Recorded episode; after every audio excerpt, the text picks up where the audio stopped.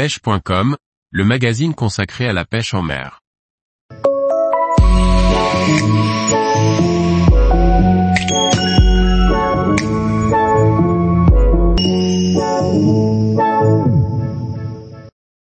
Les matériaux utilisés dans le matériel de pêche, les cannes.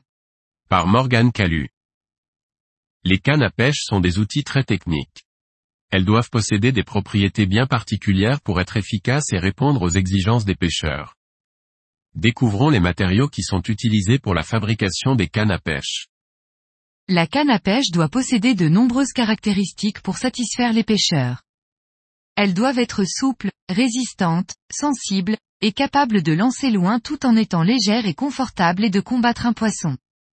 Pour cela, elles doivent être constituées d'un matériau très résistant à l'attraction. Voici les matériaux qui permettent de répondre à ce cahier des charges bien précis. Le bambou est un bois originaire d'Asie. Si on peut utiliser la tige du bambou directement, les premières cannes à pêche manufacturées étaient en bambou refondu. C'est-à-dire en assemblage de plusieurs ensembles de tiges pour former le corps de la canne. De sections triangulaires, assemblés entre eux ils donnent un corps de canne de section hexagonale. Le bambou, comme de très nombreux bois est d'ailleurs considéré du point de vue propriété mécanique comme un matériau composite anisotrope. Il est en effet, constitué de fibres souvent orientées dans une même direction dans une matrice rigide qui confère des propriétés différentes suivant s'il est sollicité dans le sens des fibres ou non. Les cannes en bambou refendu Peson et Michel étaient alors réputées dans le monde entier, jusque dans les années 1960 environ. Si le matériau reste efficace, c'est son coût de fabrication qui freine les fabricants et sa fabrication qui reste plutôt artisanale.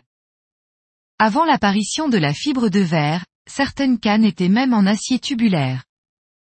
Sont ensuite apparues sur le marché des cannes constituées de fibres dans une matrice en résine.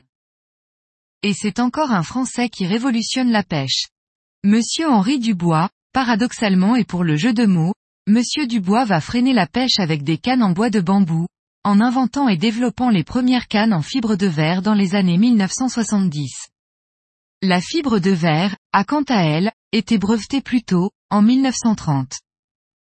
Les premières cannes composites ont été en fibre de verre puis d'aramide.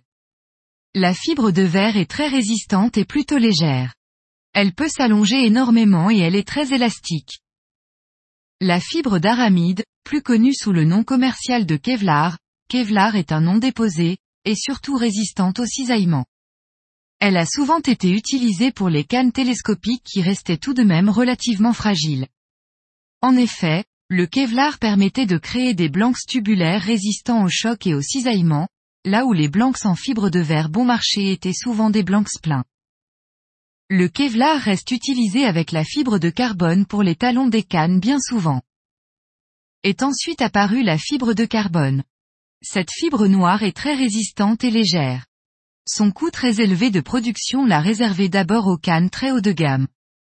Les coûts ont ensuite baissé, via les progrès de l'industrie, et les cannes en fibre de carbone se sont largement démocratisées. La matrice en résine est souvent constituée d'époxy ou de résine polyuréthane. Certaines marques se démarquent en proposant des cannes avec une partie en fibre de bord ou même en fibre de carotte. Les poignées des cannes ont aussi eu plusieurs matériaux. Le liège reste toujours d'actualité grâce au confort qu'il procure. Les mousses Eva en polyère sont aussi très utilisées pour leur légèreté ou encore le look qu'elles confèrent aux cannes à pêche. Certaines cannes possèdent aussi des pommeaux en bois qui donnent un aspect raffiné et esthétique. Les anneaux des cannes sont dans la majorité des cas sont en acier. Ils peuvent aussi être en titane.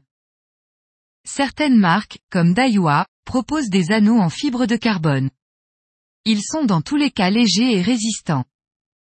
Ils doivent faire corps avec le corps de la canne, le blanc. Le passage du fil est aujourd'hui principalement en céramique qui résiste très bien à l'abrasion et à l'usage de lignes de type tresse. Ils offrent en plus une glisse incomparable pour des lancers lointains et précis. Tous les jours, retrouvez l'actualité sur le site pêche.com. Et n'oubliez pas de laisser 5 étoiles sur votre plateforme de podcast.